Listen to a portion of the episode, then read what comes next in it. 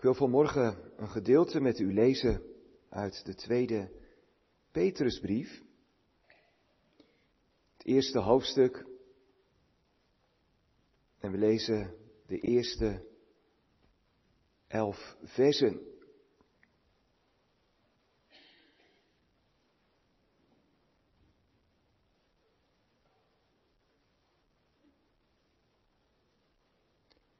De tweede Petrusbrief.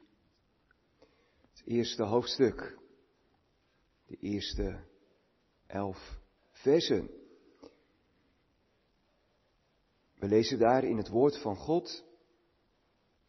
Simeon Petrus, een dienstknecht en apostel van Jezus Christus, aan hen die een even kostbaar geloof ontvangen hebben als wij. Door de gerechtigheid van onze God en zaligmaker Jezus Christus. Mogen genade en vrede voor u vermeerderd worden door de kennis van God en van Jezus, onze Here. Immers, Zijn goddelijke kracht heeft ons alles geschonken wat tot het leven en de godsvrucht behoort, door de kennis van Hem die ons geroepen heeft, door Zijn heerlijkheid en Zijn deugd. Daardoor heeft Hij ons de grootste en kostbare beloften geschonken, opdat u daardoor deel zou krijgen aan de goddelijke natuur, nadat u het verderf dat er door de begeerte in de wereld is, ontvlucht bent. En daarom moet u zich er met alle inzet op toeleggen om aan uw geloof deugd toe te voegen. Aan de deugd kennis.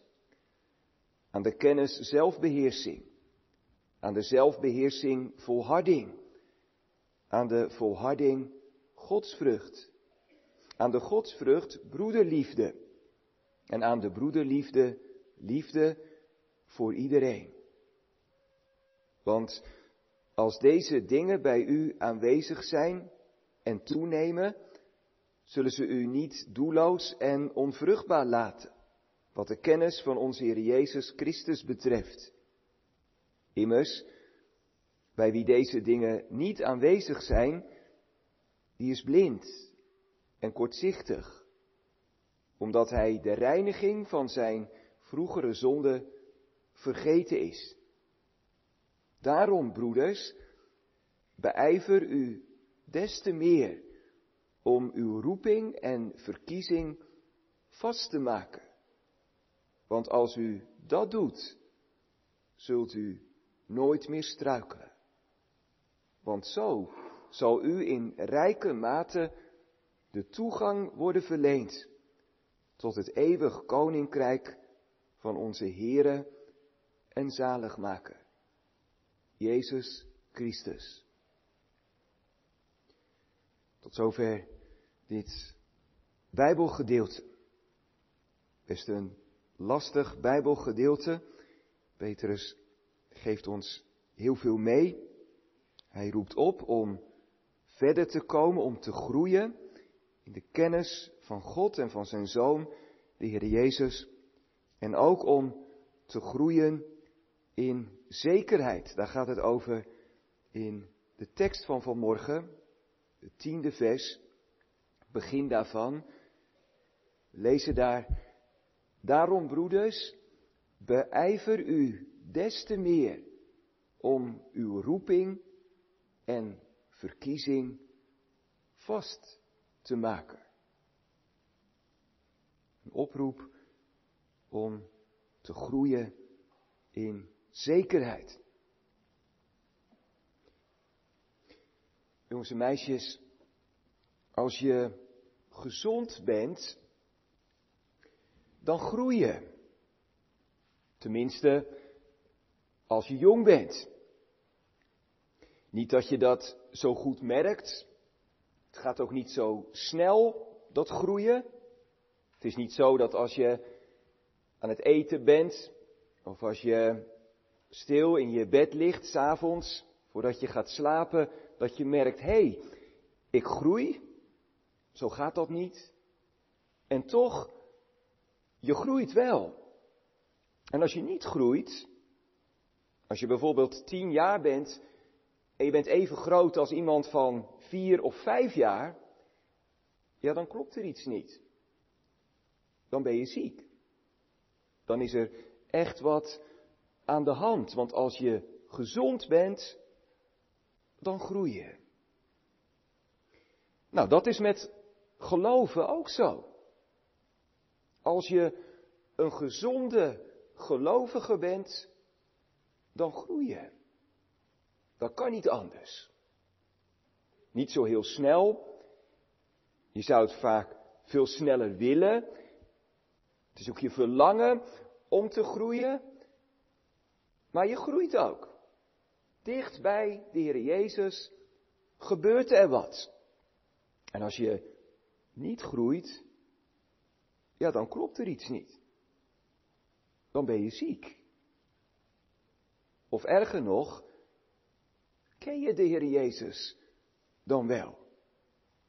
Want anders moeten er toch vruchten zijn. Vruchten van zijn werk in ons leven. Petrus, hij herinnert daaraan.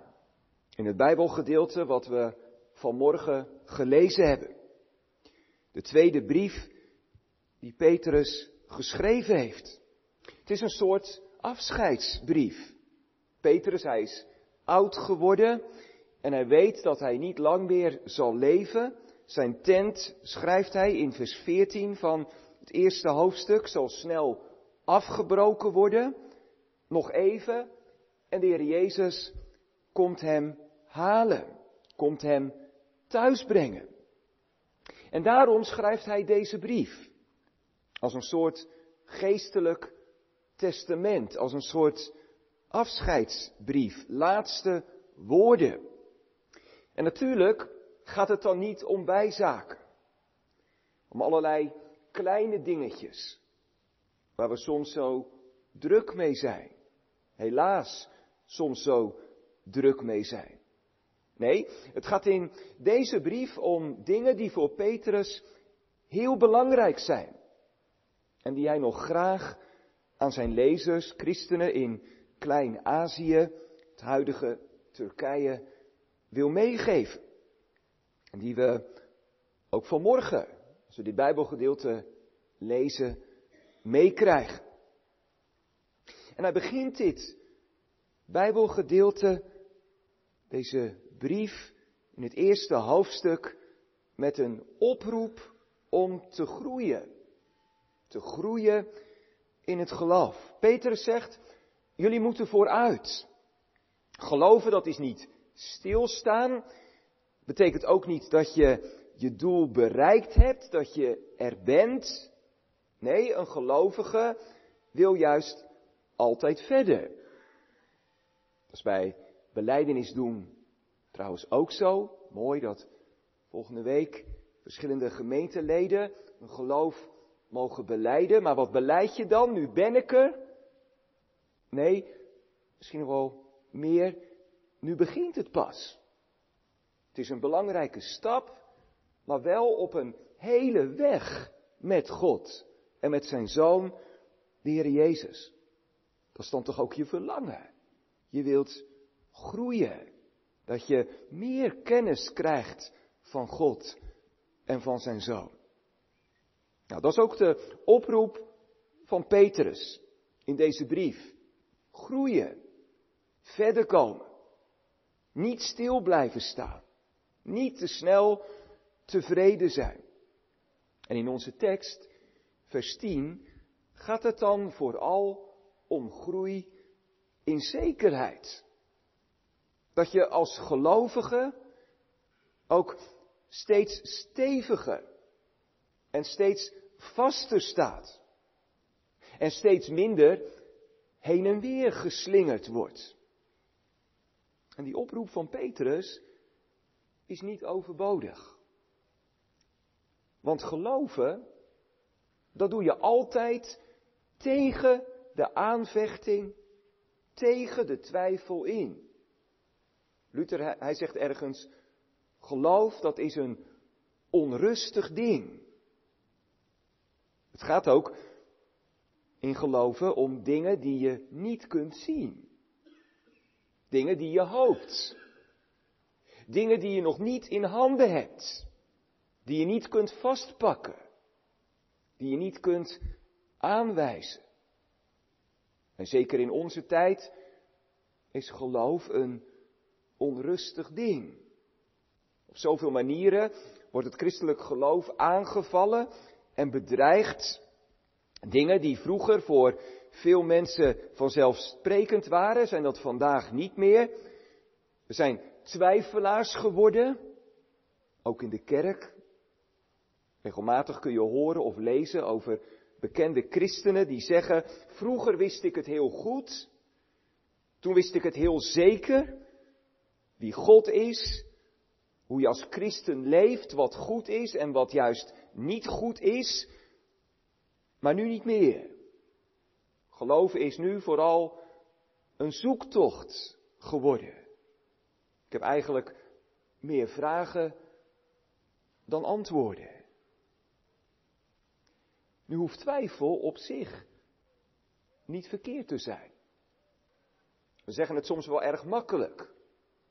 Twijfel is zonde. Nou, soms is twijfel juist goed. Een bewijs dat je beseft, geloven, dat moet ook echt iets van mezelf zijn. Dat kan ik niet zomaar van een ander overnemen.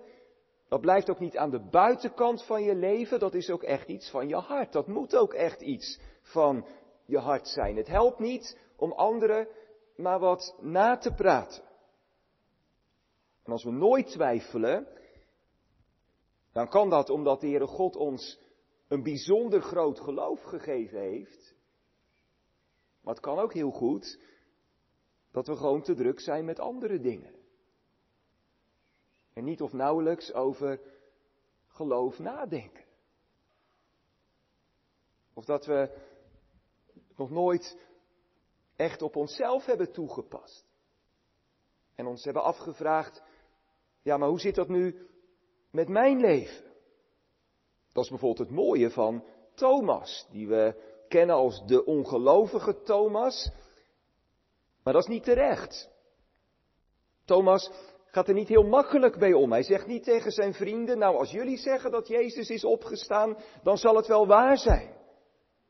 Nee, hij wil het ook zelf geloven. Twijfel moet je dan ook niet wegstoppen.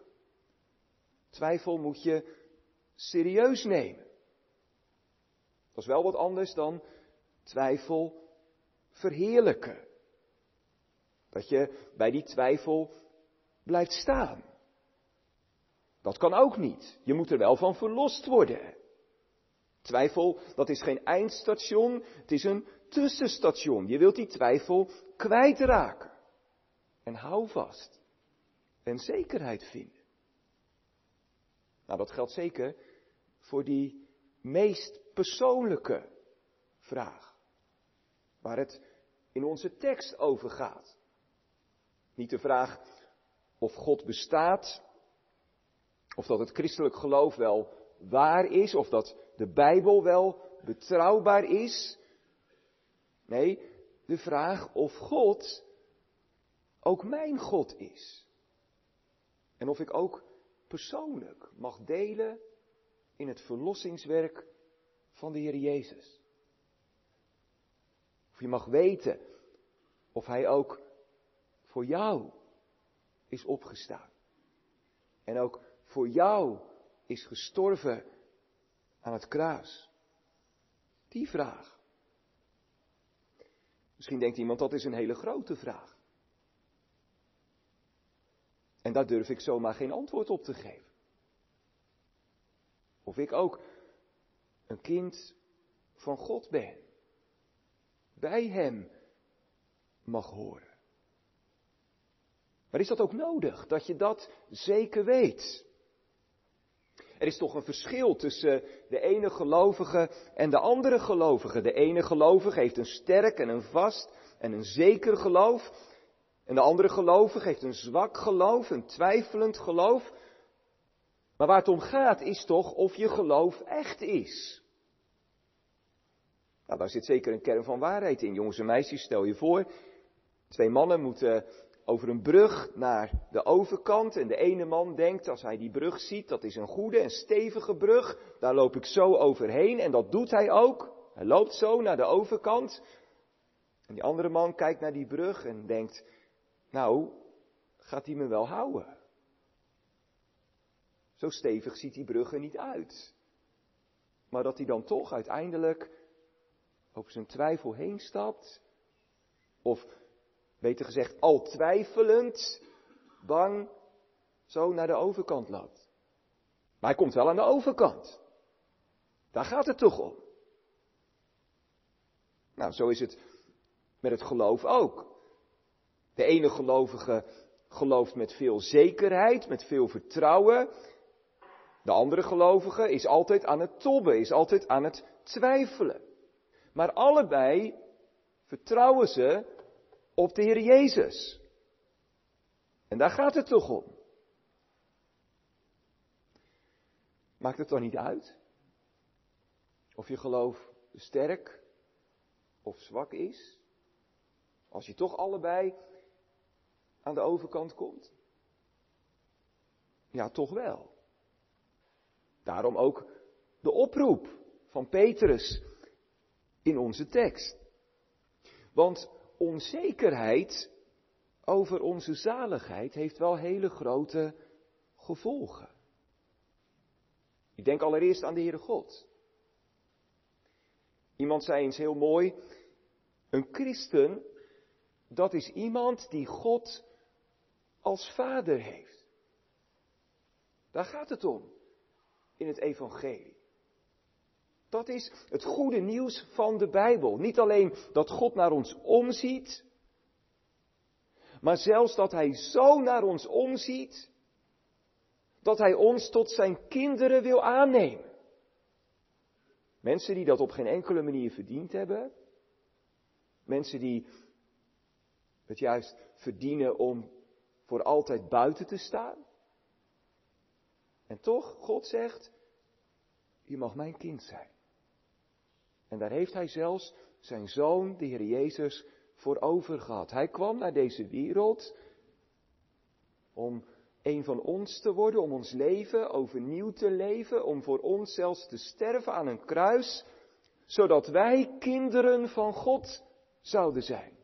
Aangenomen kinderen van God. En daarom heeft God ook de Heilige Geest uitgestort, de Pinksterdag, om ons daar ook van te overtuigen. Om zo in ons hart te werken dat we gaan zeggen, Abba, Vader.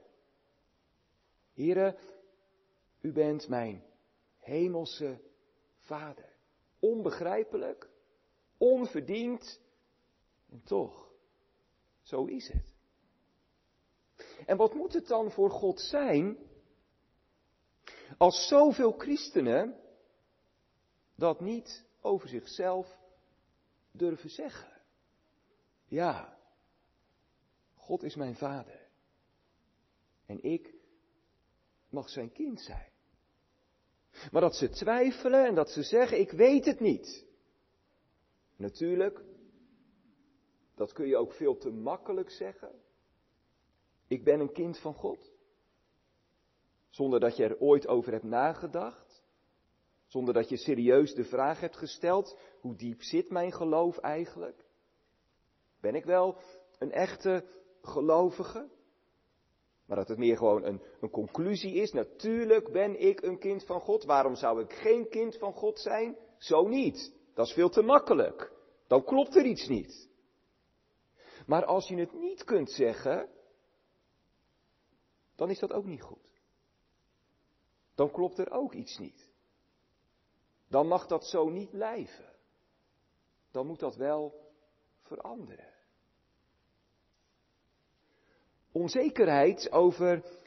de vraag of de Heere God ook onze God is, heeft ook gevolgen voor jezelf. Want eigenlijk is het dan wel heel lastig om voor God te leven. Dan blijft er altijd iets wat tussen Hem en ons instaat. Iets wat nog opgelost moet worden. Altijd onzekerheid.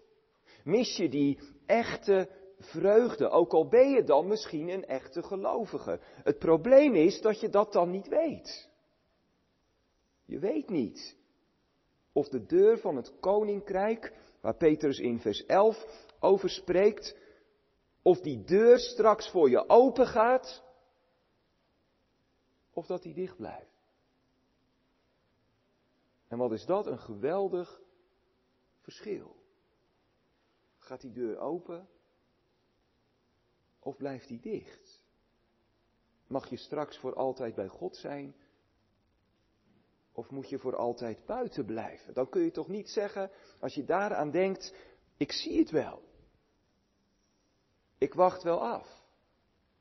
Of het is niet zo erg dat ik dat niet zeker weet, dat ik daar geen zekerheid over heb.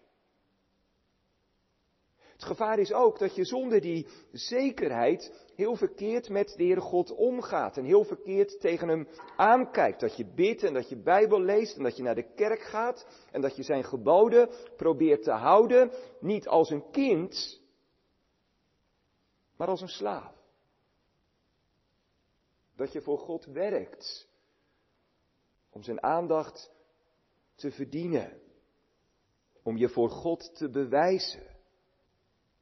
En dan maar hopen dat God het ziet. En dat God het genoeg vindt. Dat is geen leven voor God. Niet leven als een slaaf, maar als een kind. Zo heeft God het bedoeld. Ja, en is er nog iets. Als je twijfelt over je zaligheid, dan helpt dat ook niet om een goede getuige van de Heer Jezus te zijn. Wordt wel eens gezegd, en terecht, de enige Bijbel die mensen in onze tijd nog lezen, de meeste mensen in ieder geval, dat zijn gelovigen, christenen die echt leven voor God en voor zijn zoon, de Heer Jezus. Dat is voor de meeste mensen de enige Bijbel die ze hebben. Want de echte Bijbel, die blijft dicht. Maar het leven van christenen moet dan wel duidelijk zijn. Moet dan wel goed te lezen zijn. En als je als christen dan zelf zo twijfelt, ook over die heel persoonlijke vraag. Wie is God voor mij? Ben ik wel een echte gelovige? Dan wordt het wel heel lastig en heel ingewikkeld om andere mensen de weg te wijzen. De weg naar Jezus. Om door je leven dan te laten zien dat Hij de weg, de waarheid en het leven is. Als je eigenlijk niet zeker weet of Hij dat ook voor jou is. En daarom zegt Petrus, blijf niet stilstaan. Wees niet tevreden met een beetje geloof. Er is groei nodig. Ook in zekerheid. In onze tekst zegt Petrus het zo. Beijver u om uw roeping en uw verkiezing vast te maken. Petrus spreekt dus over Gods verkiezing. Dan zou iemand kunnen denken, ja dat helpt niet echt, daar word je toch niet zeker van, daar word je juist onzeker van. Als je daaraan denkt, dat er een uitverkiezing is. Nee, zegt Petrus, juist als je beseft dat God de eerste is, dat het van Hem afhangt, dat Hij het verschil maakt, dat geeft juist rust dat geeft juist zekerheid. Want stel je voor dat je het zelf zou moeten maken. Dat je zelf het verschil zou moeten maken. Dat je zelf dat plekje in het koninkrijk van God, in het vaderhuis van God, zou moeten verdienen. Dat je zou moeten zeggen, Heere, God, hier hebt u mijn leven. Kijk maar hoe ik met u ben omgegaan, hoe ik met mijn naaste ben omgegaan. Dat zal toch wel genoeg zijn. Dan mag ik toch wel bij u naar binnen. Kunt u met mij toch wel tevreden zijn. Juist als je met jezelf en met je eigen mogelijkheden bent vastgelopen, juist dan ben je blij met Gods verkiezing. Dat het Zijn werk is, Zijn genade, van begin tot eind. Gods verkiezing, dat is geen muur waar je op de pletten loopt. Gods verkiezing is een deur. Een deur die open staat.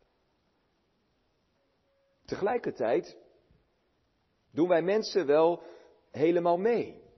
En worden we door de Heere God ook helemaal bij zijn werk betrokken. Daarom is onze tekst ook een oproep. Petrus, hij zegt niet, het zou heel mooi zijn als jullie roeping en jullie verkiezing wat vaster zou komen te liggen. Als dat wat steviger zou zijn in jullie leven.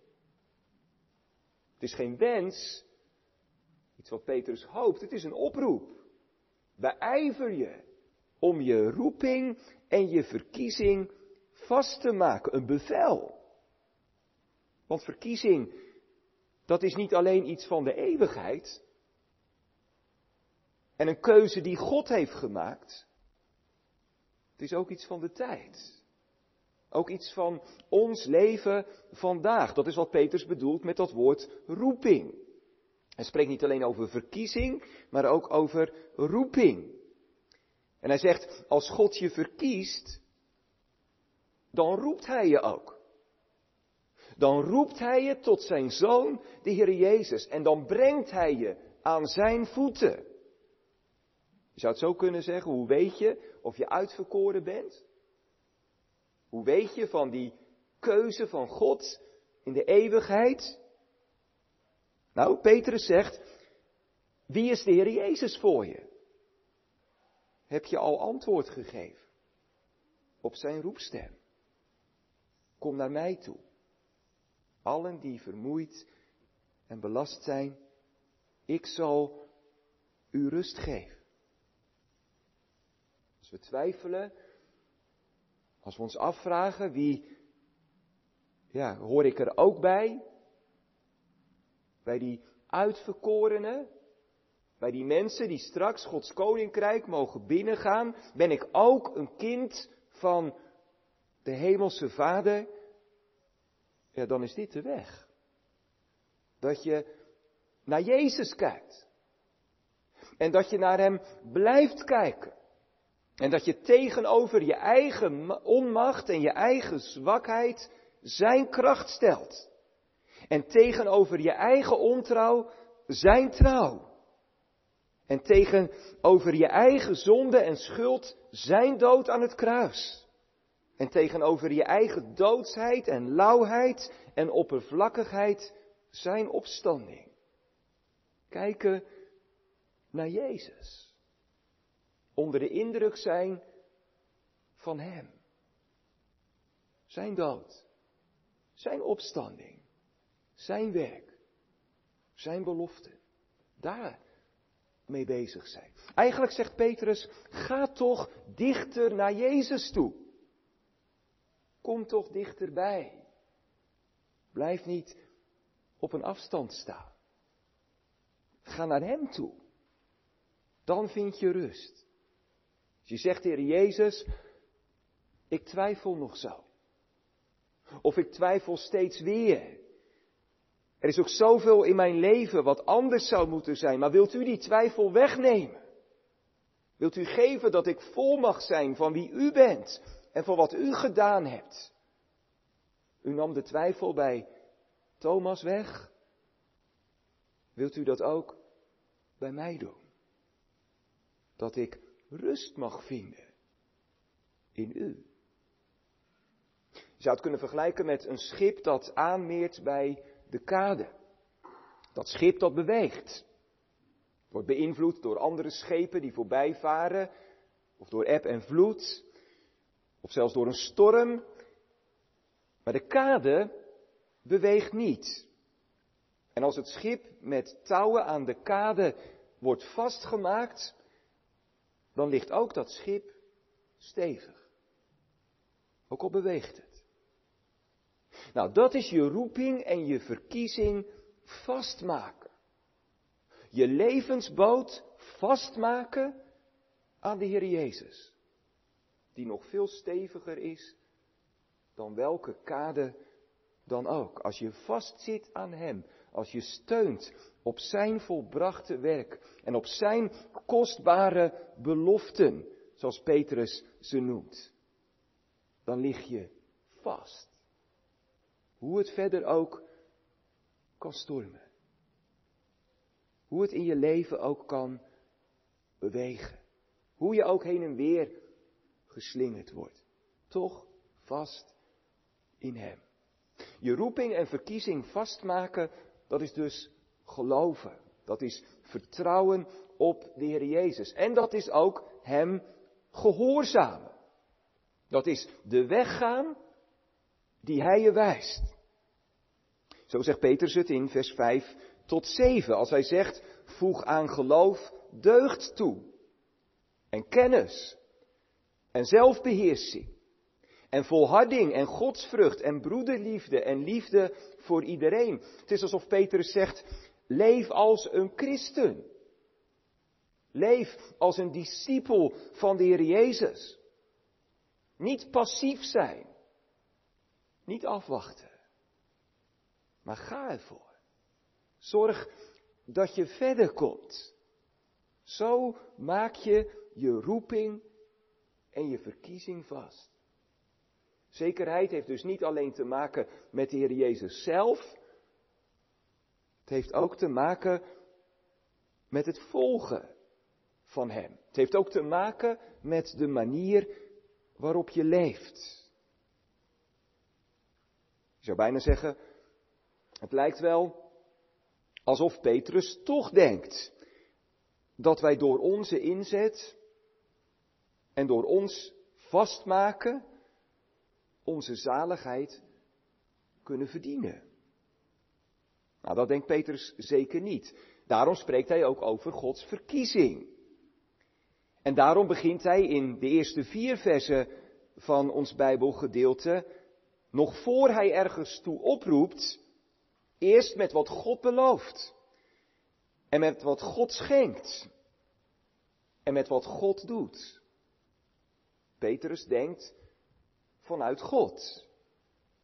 En vanuit zijn genade. God is de eerste. Gelukkig wel. Zo moet je ook als christen naar jezelf kijken. En naar je leven kijken. God is de eerste. Zijn belofte, zijn werk gaat voorop. Petrus is wel bang voor lauwheid. En voor oppervlakkigheid.